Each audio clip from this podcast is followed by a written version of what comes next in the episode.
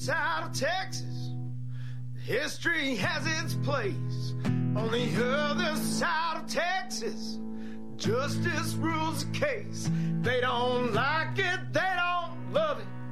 They say we're all wrong, but on the other side of Texas Hoss, we roll along. Rolling along with all my friends. Glad that you're tuning in, grinning ear to ear that you'd be with us again on another edition of the program, broadcasting from the Racer Car Wash Studios. Racer Car Wash voted Lubbock's best wash for five years running. When you come into Lubbock, or if you're in Lubbock, you can go to racerwash.com to find one of five convenient locations for you as you're rolling around. We need to get those other side of Texas stickers out and let Racer Car Wash see how many folks who listen to the program use them. There are options, but go to the best wash around, guaranteed. RacerWash.com. Big show for you, Erica Grieder, Houston Chronicle, one of the smartest, if the not, if not the smartest person in Texas journalism be on with us in about uh, 10 minutes from now, and then 30 minutes from now. Charles Foster Johnson, the pastors for Texas Children, be checking on the program. We'll talk with Grieder today about, and uh, this is the Quorum Reports headline identical bills filed in the House and the Senate to cap property tax revenue at 2.5%. After that, uh, over and above that, you would have to have a rollback rate election. Among other things, HB 2 and Senate Bill 2, House Bill 2 and Senate Bill 2 would, quote, lower the rollback rate to 2.5% from the current 8% for all taxing units with more than $15 million in combined property and sales tax revenue.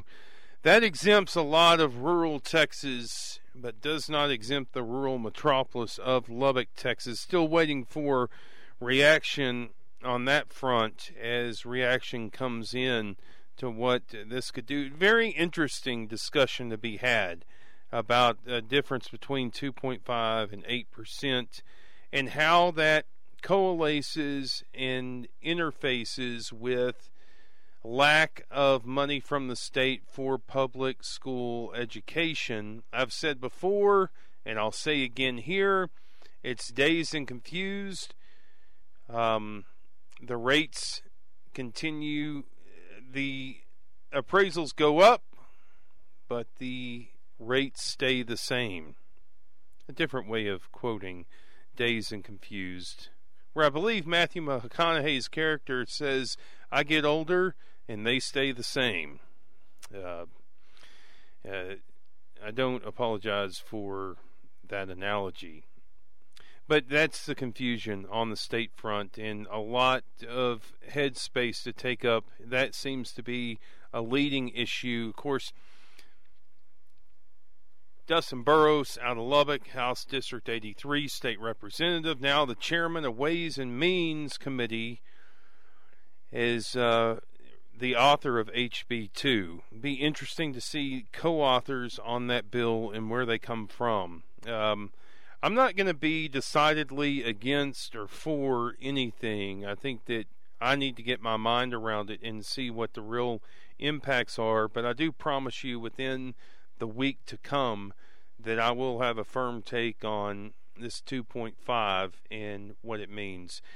Um, to kick us off, let's talk about brown water for a moment, shall we? Could 2019 be the year Texas legislators let liquor stores open on Sundays. Your thoughts as we roll along 806 745 5800 on the text line. That's 806 745 5800 if you'd like to share your thoughts with us. And this is from the Dallas Morning News. The Never on Sunday liquor store ban in Texas, a law on the books since 1935 when the Texas Liquor Control Act was passed, in response to the repeal of prohibition could be history. This may be the year Texans join residents of 42 other states who can buy. I always appreciate a good who versus that because many would write here this may be the year that Texans join residents, we're talking about people, of 42 other states who many, and kudos to the Dallas Morning News here for saying who instead, who can buy vodka, rum, tequila, and other spirits seven days a week.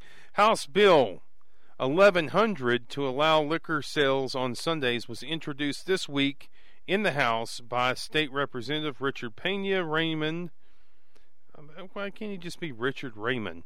A Democrat out of Laredo. The bill looks to also add convenience for shoppers by extending store hours Monday through Saturday. Key provisions are these.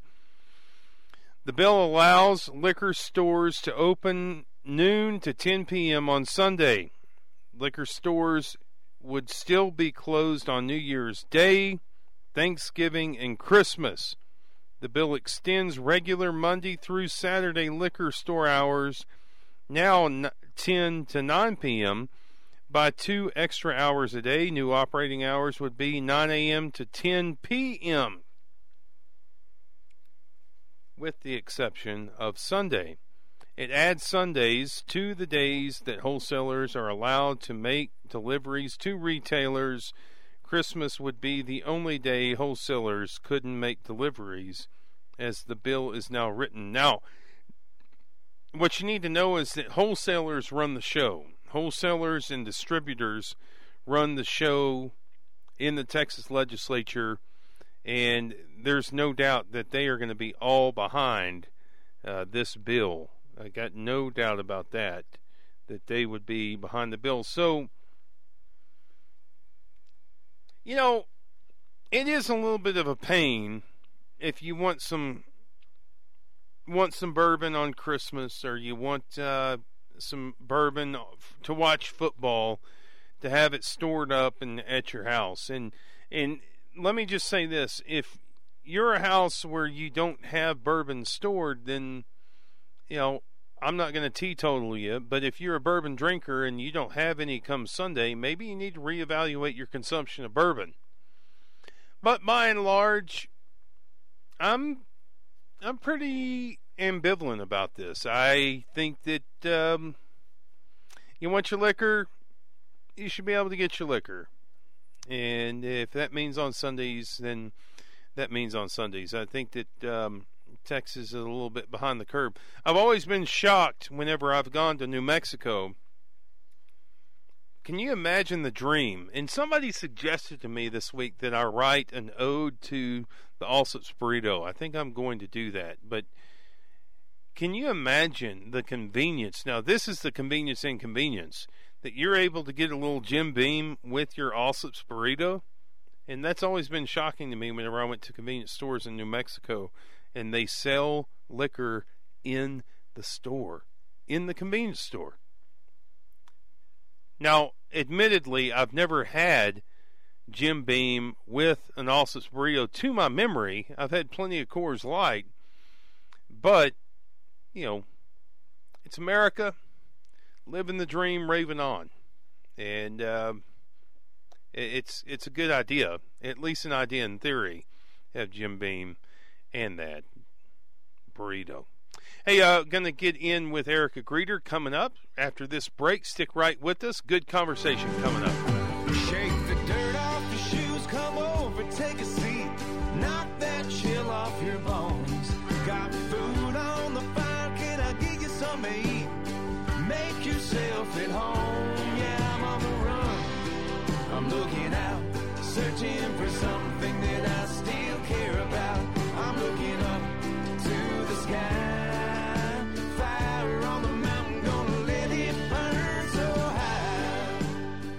By popular demand, we have Erica Grieder of the Houston Chronicle. Erica, hey, can she come on more often? Can she come on more often? Well, so nice. we're giving the people what they want. Erica I'm, Grieder. I'm so honored by that. Thank you to everyone who uh, demanded my, my return. the um, the accomplished author. Tell us the books that you've written. I've only written the one this far. I'm working on another, but the first one I wrote is about you know about Texas, kind of why it is Yeah. the way it is. The big, big red, big. Uh, Big hot, cheap, and right. Yeah, um, I've came out in read it. Yeah. sorry, I You didn't. You have read it. I haven't read it since I published it. You know, I think it's like, I- you know, I'm kind of reluctant to read it again because I feel like it's. I would read it again and be so annoyed by, oh, I, you know, I phrased that so badly, or Oh, oh, I, you know, there's a typo, you know, because you, you're on deadline and you're kind of, you know, working hard, and so, I, I- I feel like it's like I'd rather just, you know, not read the text exactly, but. No one's no one's sued me. I think it kind of holds up pretty well. It's a pretty um, it's a pretty good primer, I think, for people who are new to the state. it, uh, it's an excellent pr- like even in the introduction the sam houston you never knew erica Grieder Oh, takes uh, you right into houston And I love that Sam Houston. Yeah, I mean, what a, what a hero! yeah What a hero for state that's so funny that you say it because that you say it that way because people are like will ask me from time to time if i listen to podcast versions of the program if i go in and podcast is pretty successful um, no, I don't listen to it because I'll just sit back and think, "Oh, I missed that and I missed this and I got enough things to worry about." And then whenever I do like a television thing, I, I don't hardly ever even watch those either because Yeah, you know, it's just it's kind of painful, right? Um, especially for me watching myself on television, that's very painful. It's like, oh, why did I, you know, why am I making that face, or you know, why am I speaking that way? But um, but you know, I think when when something's published and it's out there, I mean, it's good to hear constructive criticism, but it's it's also a great way to drive yourself nuts. Yeah. you can't really fix the, the let the me problem. ask you this, Erica: Do you feel like you're a better writer or speaker? Well, I'm a really bad speaker. I mean, that, the question is, uh, I, I mean, I'm very, very disfluent. But what's interesting is that, um, you know, so when I started doing public speaking, talking on radio or TV, um, because I published the book, and when you publish a book, you have to do, you know, TV and radio to promote your book. Mhm. So I was really, really nervous. I mean, I'm just not a good speaker. Um, I had to give book talks and so on. And uh, I asked some friends for advice, and uh, one piece of advice I got that was quite good because it was reassuring was from a friend who's a linguist, and she said, you know, actually in, in linguistics, like in, in studies, a certain degree of disfluency is considered a good thing in a speaker because that sort of conveys um, candor and honesty and authenticity. And so that was kind of reassuring to keep in mind, although I probably have a, a an excessive degree of disfluency. Um, but I, I have actually found that to be to be the case in my experience. If I go on a radio show or on a panel or on TV, I'll occasionally get an email saying you talk too fast or you know you mumble, which is is true. It's it, it's totally true. Um, but also get emails from people saying, "Oh, you did a great job. Know, thanks for representing us. Thanks for doing that." Um, and then I get invited back. So I, I think that for me that was kind of helped me sort of get over the uh, the, the the dread of uh, of doing this kind of thing. Yeah, I I don't have any friends who are linguists, and Well, Matter of fact, whenever I ask Siri a question, it's you know I was in Europe one time. I was in Amsterdam and ran into some folks from Norway, and it was right in the middle of the Iraq eva- invasion. Okay. And they thought I was from Australia, and they introduced me to all their other friends, European friends, who were wondering where I was from. And at that time, it wasn't real popular to be in Europe and and to be from America. And they thought that because of my accent, my West Texas your accent, I was from Australia. I just rolled with it. That's like, yeah, interesting. from Aus- So- hopefully they won't ask me any questions. I'll just talk about kangaroos and and uh, Well, you know, you, did you do you know anything about kangaroos and wildebeests? Do they have wildebeests in, uh, in no, Australia? wallabies. See, Oh, now, wallabies, yeah, see, yeah. Now you're Siri. I said wallabies. so I did uh well, you know, I, I can kind of see that. There's sort of, you know, I sort of think of Australia as like the uh, the Texas of the Commonwealth, right? Um, so there's some cultural overlap there. Um, but that's that's that's funny. No, well, okay. So I need to get more linguist friends. That's what I just took out of our first five at minutes. find some at, at, at, Tech, right? They've got Yeah. linguists at Tech. Yeah, they, they got some. I'll ask them Yeah. what's up. Um, Just just email them. Let's be friends. this thing uh, today goes down at the uh, a big news conference. It's the big three and Paul Bettencourt in the Senate, Dustin Burrows, House of Mhm. Representatives. A 2.5 cap on is what's being proposed in legislation. 2.5 percent uh, cap on entities. Uh, $15 million in combined property and sales tax revenue. Mm. Uh, you're in Houston. Tell us what tell us what responses you've heard today about this. Oh, that's interesting. You know, I haven't really heard that much uh, at the local level uh, about the reaction, so I don't want to characterize. I, I, there could have been responses that I just haven't checked in on yet. Um, but but rather than characterize the local response to it, um, why don't I ask you what you think of this announcement? And I also am curious to know what you think of Chairman Burrows because I, I don't really know him well, um, but I, I know you do. You know, I've had my differences with the chairman, and my differences have been that he wasn't effective over Okay. his first couple of terms. Um, ob- obviously, the optics have changed. If you're Mm. one of 149 not named Dennis Bonnen and you're at that table today, then the optics have changed. Uh, yeah, and if, and if you're the chair of Ways and Means, which uh, Speaker Bonnen used to chair himself. Yeah. So the effectivity argument, I think, is done with with Burrows. Now the conversation becomes: How did you get into the chair, and um, and what legislation do you have in mind? Now, I've talked with people in Lubbock who are not enthused at all at the 2.5 cap rate, and Mm. uh, wonder what in the world we're thinking here. And uh, for this to, I, I think the response that I'm getting is this: Why did this roll out before the school finance issue? Because I think that we all recognize, at least those of us who pay attention to Texas politics, that the shortfall is is it's the school level and the state's funding of schools. Mm, mm. So why not have that in place before you put up the 2.5 cap? Because now it's 2.5 is what the big three want, and it's what uh, a couple of leaders, one in the Senate and one in the House, want. Mhm. But what are you going to do? And that's the question too. If these caps are in place, what are you going to do about schools? Well, we're going to make up for that. Well, how are you going to make up for? It? I think the criticism I've heard thus far, and I think completely valid, is why didn't we address school finance before we rolled out a 2.5? Because there are people of different purviews who see this in a see two things combined. One, urbans may be out of control in spending, and two, but uh, well, I should say number one, we're not funding public schools like we should. Mhm. 55 cents of every tax dollar is going out because uh, they continue to lower their commitment from the state level. And I know that we're interviewing you, but you asked me, but this is my response is No, no, no, I'm, I'm interested in your response. I'm, I'm sorry. I'm, your listeners, I guess, probably heard it before, but you know, I appreciate hearing it also. So. well, 55 cents every dollar by average is going to the independent school district, and that's because Austin's lowering its commitment.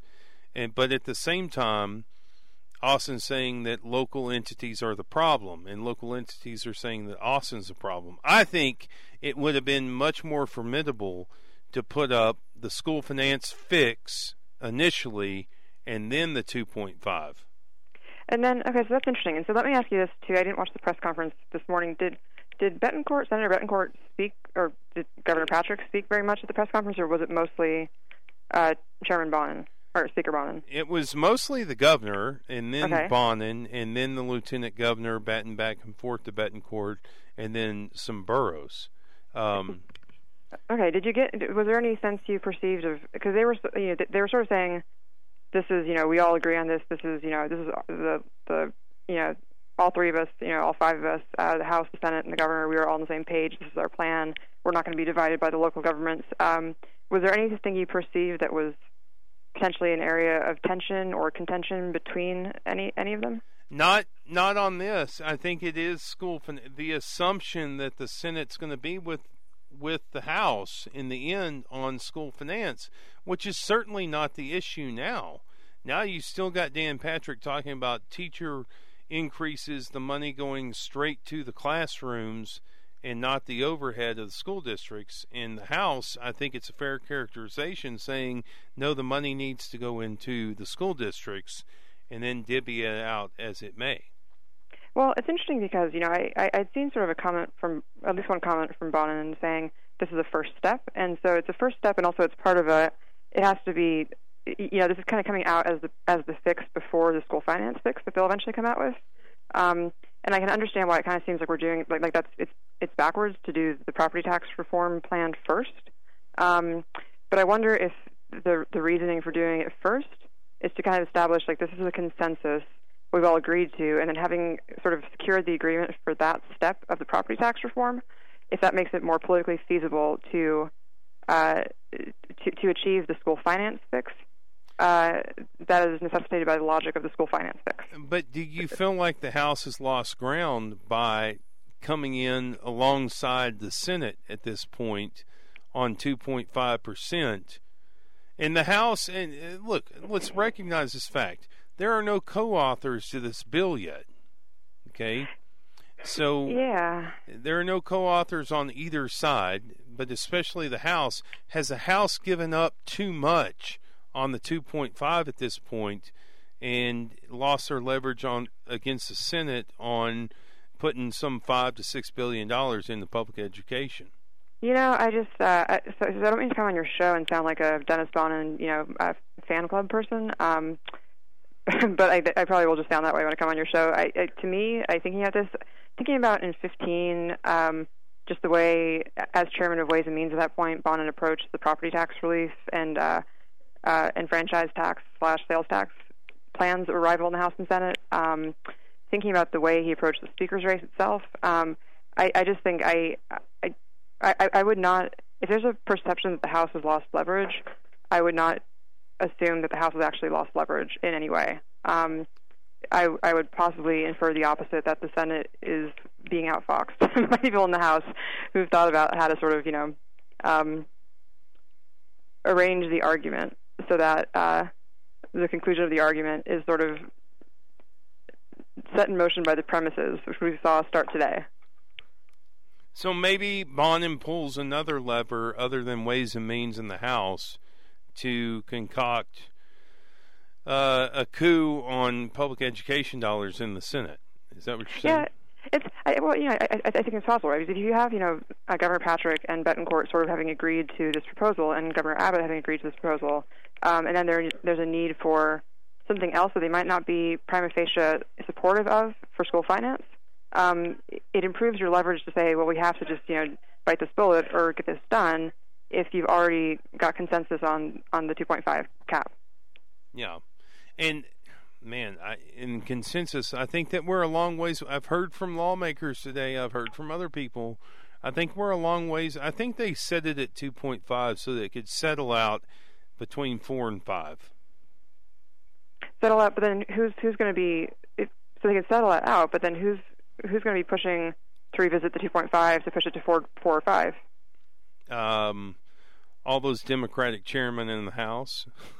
Okay, so you think that maybe it's you know we've all agreed to this, but then the Democrats in the House are being, you know, mutinous or obstructionist, and we all know the Democrats might retake the House in 2020, so they have you know some some leverage themselves. Mm-hmm. Uh, and then we have to kind of you know reluctantly all agree to go to four four or five. Yeah. I think if that's if that's the plan, um, I, yeah, I, I guess I could see that. I mean, that, that's possible. But I think that I would, um, I, I do not see a reason to think that Patrick and Bettencourt in the Senate um, have been able to appropriate some kind of leverage over the House, just uh, you know, by by fiat. Um, but this seems. Think... But let's take it back two years, Erica, and mm-hmm. we know that Dennis Bonnen was all on board with as Ways and Means chairman at that time for the Senate's proposal and then to issue a compromise and to get it out. And people like Drew Darby said, no, we are not doing that. And then you had some other, and I remember at that time the governor promising to primary members of the Ways and Means who opposed this at that time. Well, I think, and yeah, Bonnen's made it quite clear since then that he does not support the governor primary or supporting primary challenges to Republican yeah. members of the legislature. Um, and I think rightly so. I think that you know we've we've certainly seen uh, some examples of that in the past cycle, and it was very very strange to see. And I'm not sure what the governor was hoping to achieve, but I don't think he achieved it um, with those challenges. Um, but I think if you you know looking at 17, and of course since I was uh, you, know I, I recused myself from covering most of 17. I covered SB4, and that was about it. Um, but I, I think that in 17 uh, I would understand everything Bonnen did through the lens of him later becoming Speaker. So in 17, he's already positioning himself to become Speaker of the House, at which point he has the capacity to do more than he had the capacity to do as Chair of Ways and Means, right? Um, so I think that probably 15 Bonnen as Chair of Ways and Means is a better is is a better sort of data set for figuring out what 2019 Bonnen is doing. Yeah. Okay, let's pivot right quick because I'm sure if you're on here soon, we'll have the opportunity to um, break this down a little bit further. Let's get into these illegal voters. We've been on with Ross Ramsey this week, Bud Kennedy watching this unfold. It seems like it was bogus at this point. 95, what they made it sound like initially, 95,000 illegal voters in uh, 2018 participating, but really it was over the course of 20 years and mm-hmm. that number continues to recede. What was the deal behind this effort, and how has it failed? Well, I so th- this effort apparently they began working on this list in in March, right? Which is significant for a couple of reasons. One of which is that the current Secretary of State, uh, David Whitley, was appointed to that role in December of last year. So in March of 2018, it was his predecessor, Rolando Pablos, who was Secretary of State. So this is not like Whitley's you know this this this list or kind of this project is not Whitley's brainchild, right? It came from uh, I I would think you know the administration. Um, and at the, you know, of course, they've had this long-running concern about voter fraud and the integrity of our elections and so on.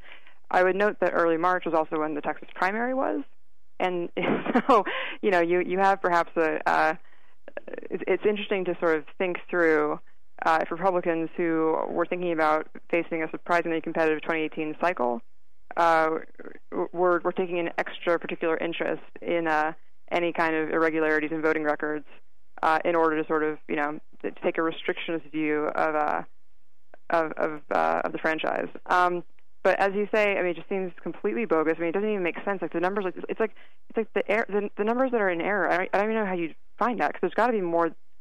So basically, I mean, sort of the reason why this kind of thing would happen is that if you're lawfully present in the country um, then you can get a, a license to drive in Texas. And in fact, legally, you're required to get a license to drive in Texas if you want to drive in Texas. Mm-hmm. Uh, you've got like 90 days to do so. If, you know, once you're a resident in the state, if you came from a different state or a different, if you came from Canada and had a Canadian license. Um, but so basically, within the state, over the course of the past 22 years, there have been like far more than a 98,000 driver's licenses issued to like legal permanent residents, green card holders, and so on. Um, and many of those people have since become naturalized and when you're naturalized as a citizen, you can then vote, and you're not required to go back and get a new license. Um, so I, just like on the numbers, like, I think at the state's population, like the, like we're 28 million people in Texas. I mean, it's it, there's of course going to be. I, it, I mean, to say that there's 58,000 people who were non-citizens when they got their license, but then subsequently voted, uh, that that's not even suspicious. Um, and then of course the the mistakenness of the list has been coming out like since the second it was released. You know, there were apparently 366 people who were flagged as as non-citizens in McLennan County, like Waco, and literally every but single one of them. Over 20 years. Well, over 20 years. I mean, so over 20 years. Um, how many? Sorry, what was the question? No, 360 people. 366, right? And, yeah. and that's in McLennan County. And yeah, so another question too is like, I, I would think that if you're kind of doing this to see how many non how many people were non-citizens that got their license and then subsequently voted, the the number of people who were naturalized in the state and then voted would probably be higher than that, right? So I'm not clear on if they've only gone to certain counties, if they've only looked at you know, the most populous counties, um, if they've only looked at you know uh, counties with a large share of foreign-born residents. Um, but but it's, it's just like a it's a weird number because the number as initially presented by the Secretary of State was not accurate, obviously, but it's also not clear why it was inaccurate the way it, was. Mm-hmm. And mm. I'm also not clear why they would release it this week. I mean, what they're doing, and of course, you know, even if this is just an innocent bungle of some sort uh, or a well-intended bungle, you have the president now on Twitter, uh, you know, a couple days ago saying, you know, kind of heralding this report as though it's proof of widespread voter fraud in Texas, and that's potentially consequential for, you know, the entire country because if you think about you know 2020, imagine the scenario if if Trump loses Texas, right? And he's already been told or he's convinced now there's voter fraud in Texas and it's rampant. Um, that's that would fuel him saying, "Oh, this you know I, I didn't really lose the election." Mm. Um, and you know, I, I mean, set aside how you feel about Trump or not Trump or, or whatever. I, that, it's just that's not really conducive to a free and fair election, uh, that could potentially jeopardize our chances of a peaceful transition of power if Trump loses. I, I, that, that, this is like pretty high stakes stuff, right? Yeah. Yeah. Um, yeah. As you know, I was 18 in 2000, um, and I voted for Ralph Nader like a jerk because I was because I was 18 and stupid.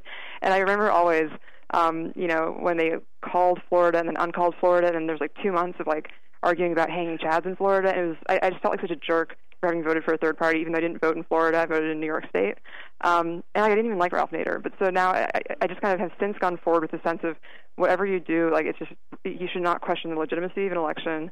Uh, unless you have very, very, very solid reason to do so. You should definitely not do it cavalierly. It's just that way madness lies. Hey, where are you calling from?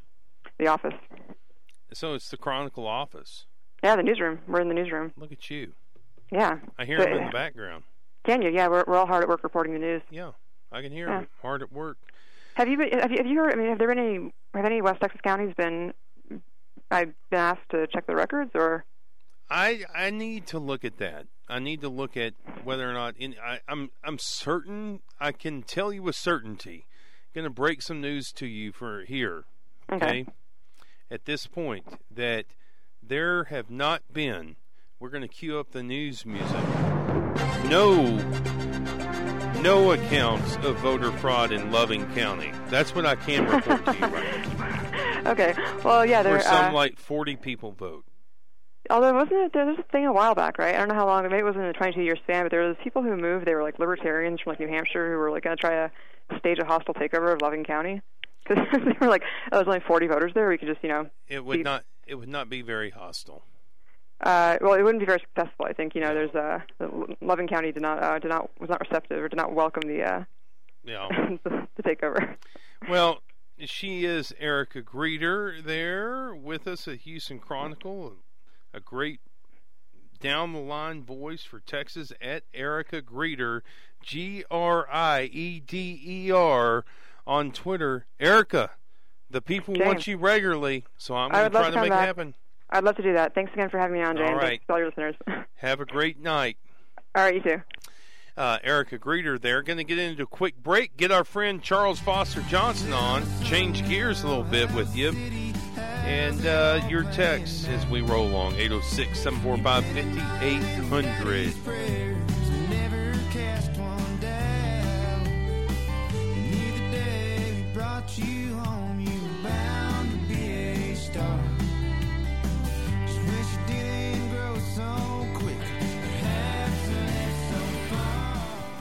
He does lead a grassroots effort. Lots of times I say grassroots is fed by uh, bull feces, but in this instance it's not. Uh, he is Charles Foster Johnson of uh, Pastors for Texas Children. Glad to have him on air now with us again, on air with us. And uh, Charles Foster Johnson, how you doing? I'm good, Jay. Thanks for having me back on, my friend. We had a good conversation a couple of weeks ago, and it's always good to be on your show and to uh, be with the good people of Lubbock, Texas. Yeah. Uh, so let's start off. We just talked with Erica Grieder about the press conference today, a 2.5% cap. Uh, if you exceed that at a city or county or, you know, whatever you want to call it, uh, tax entity district uh, unit, uh, you got to go to a rollback rate election.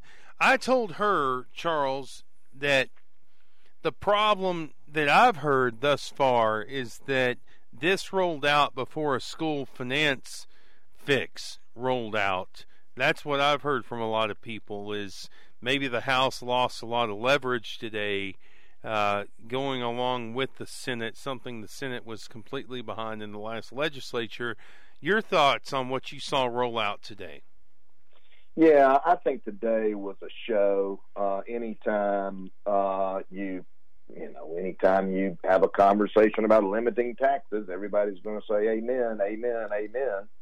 But uh, we know the people of Texas also love their schools, Jay, and we know that uh, the people of Texas are good, rock-ribbed conservative folks who believe in local control. And I think once this gets all parsed out, once again, folks in Lubbock and Fort Worth and all the communities of Texas are going to say, hold on, wait a minute.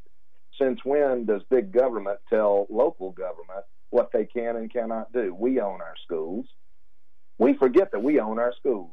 Every time Lubbock folks drive past the beautiful schools of Lubbock, Texas, you own those schools. Nobody in Austin does. Nobody in the legislature does. We do and we get to set policy about the proper funding of those schools. That's why we are willing to pay property taxes. Now, we want the legislature to steward, be good stewards. It's a biblical principle. To be good stewards of those taxes. They haven't been. They've essentially used our property tax money that we thought all along was going for the suitable provision of our children's education to offset other budget items. Now, we're going to make sure because of our grassroots efforts, they don't get to do that anymore. But the governor, instead of leading, the governor is only talking about tax caps. We cannot properly lead on this issue until we talk about school finance reform. It has to be done in the exact same breath as any conversation on tax caps. And I'll just say one other thing uh, 2.5 is a non starter. It won't get the job done. Uh, maybe some kind of tax cap along about five or six percent, maybe. We're not crazy about that. We're not crazy about the legislature telling the people of Lubbock what they have to do. But a 2.5 cap, uh-uh. It's a non-starter. It won't go anywhere. I mean, I've I've been busy all day long with ministry stuff here in Fort Worth, and really hadn't talked to the superintendents today, but I've been talking to them every day. Just got back from the Texas Association of School Administrators Conference. I've talked to a hundred of them, of our key educational leaders, and including leaders from the Lubbock area. And 2.5 ain't going to get the job done. The governor knows it. The lieutenant governor knows it. And frankly, we're not sure what Speaker Bonnen's up to. Oh, uh, what do you mean? Well, like you say, it sort of it sort of compromises the House's leverage uh, to, to to negotiate proper funding for uh, for our schools. So, uh, you know, uh, Dennis Bonnen is a very capable politician. He's been in the House a long time. Uh, he certainly is our friend, and we want to give him the benefit of the doubt, and we want him, you know, we want to allow him the opportunity to explain himself but to come out with the governor who's really not shown leadership on school funding at all, and the lieutenant governor that really uh, has sustained a decade long attack on public education, well, we knew they were going to come with a low number on a low tax cap number because they don't want our schools funded anyway. But for the speaker to sort of uh, uh, sing kumbaya and get on this page today uh, is a real surprise to everybody. Hmm. Charles Foster Johnson, pastors for Texas children. So you agree with what I've heard thus far? School fix should have been rolled out before the 2.5 cap. Exactly. Now, if they want to come out, you know, and dedicate a lot of maybe maybe the governor has new revenues up his sleeve and politically he wants to talk about a tax cap before he talks about a 1% sales tax increase or something.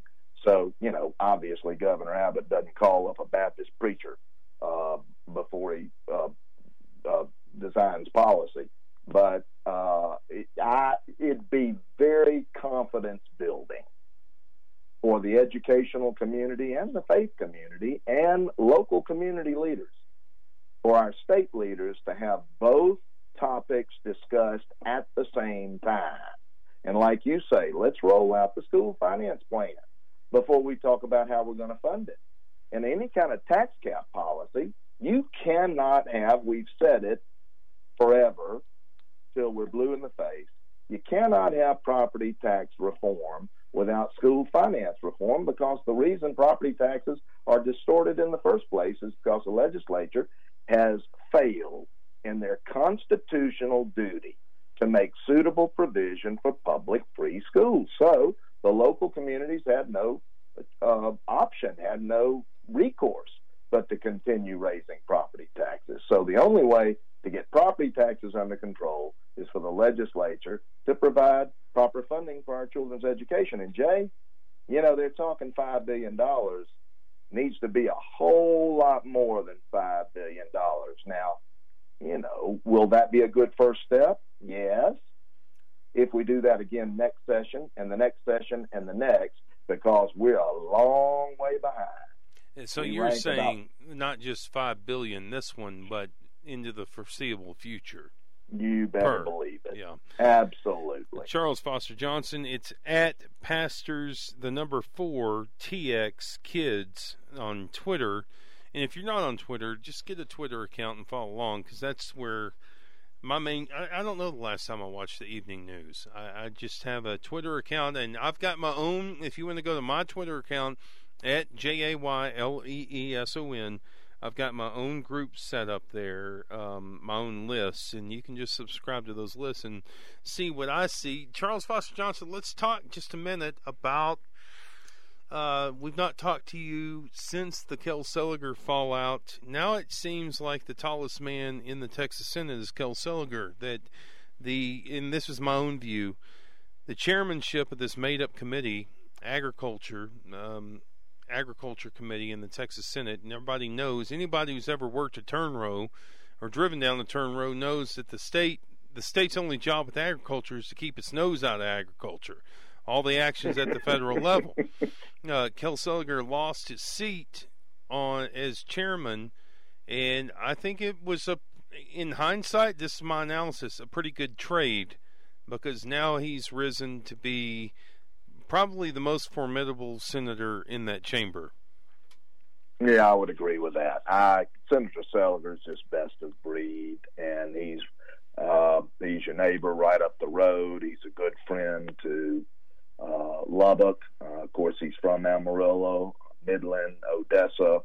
Uh, his district runs just brushes right up against uh, uh, Lubbock Senate District. Uh, we've been in close touch with him, Jay, including today. I just got a message from Dr. Charles Luke, our co-director, and Charles had a good 30-minute visit with Senator Seliger. He expressed his deep appreciation for Pastors for Texas Children. He is our friend.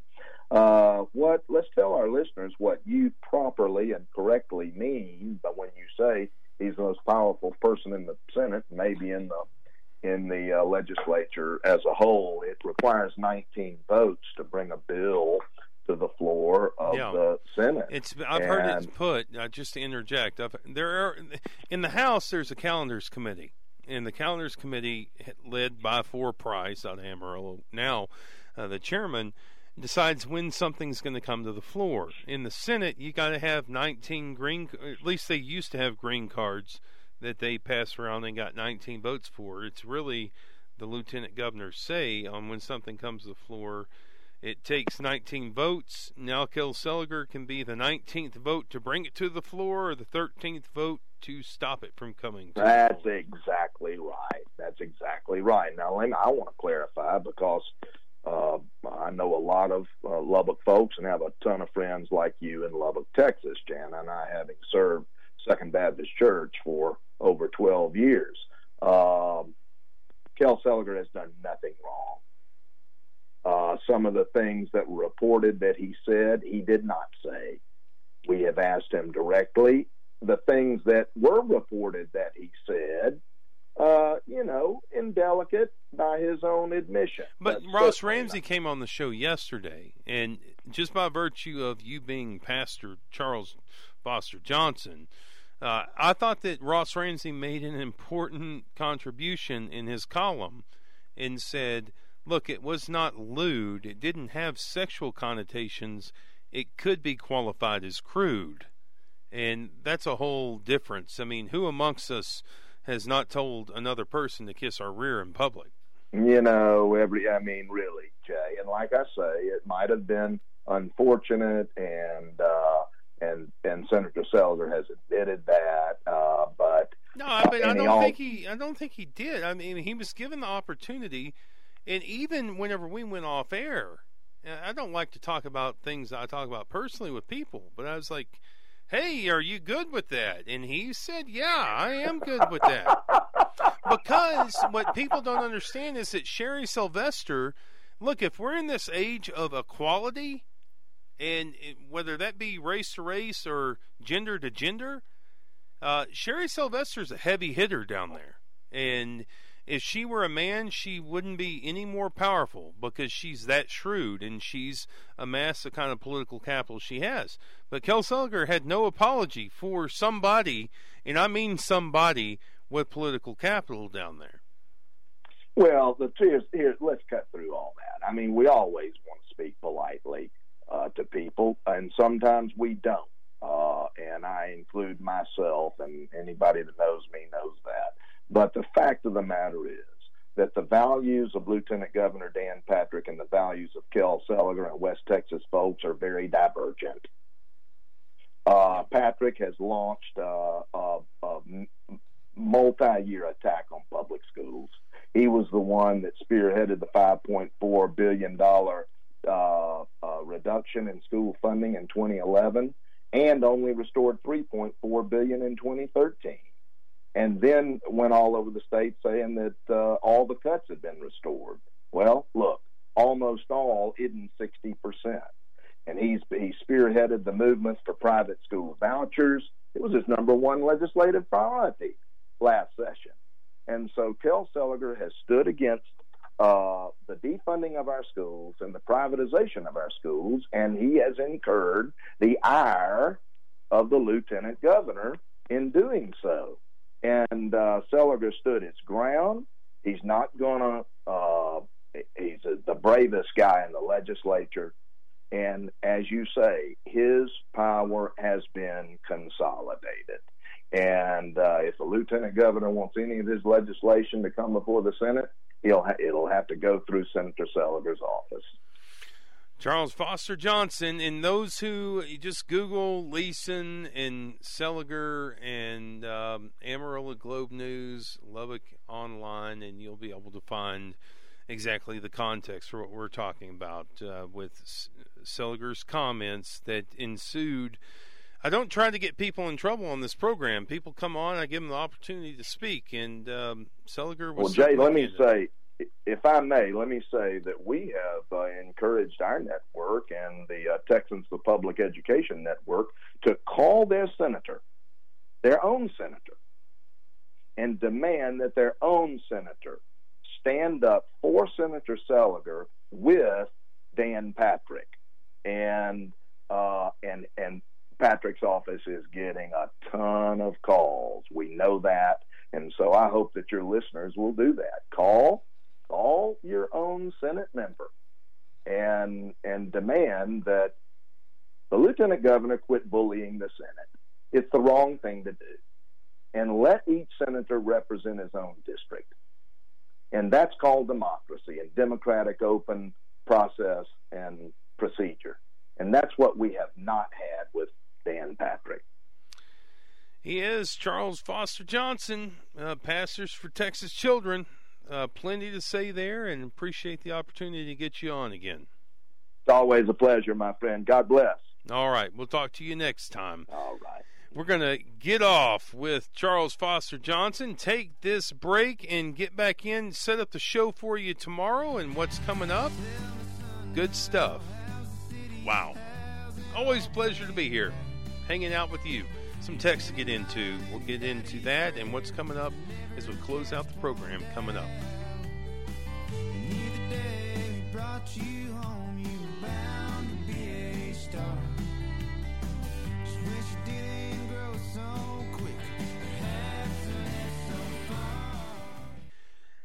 James, te- well, let's go to Karen first. Uh, within the Erica Grieder what are you guys talking about? The 2.5. I keep on hearing you talking about. Just uh, Google House Bill 2, Senate Bill 2 on Google, and then on the news, just click on the news tab above, and you'll get a rundown of what's transpired today with regards to the House and the Senate uh, putting together leaders from the House and the Senate, I should say.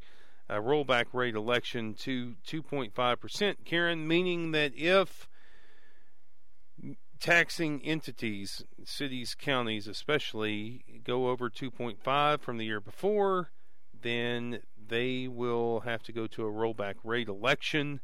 Uh, and that's only for entities with $15 million in combined property and sales tax revenue.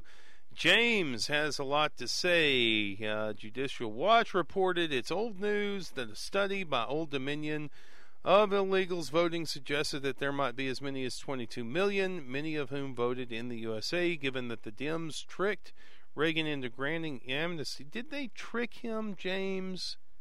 Like, really, post mortem, you're going to say they tricked Reagan? I don't think they tricked Reagan, but anyway, uh, Reagan into granting, granting amnesty to 1 million illegals in return for border wall money.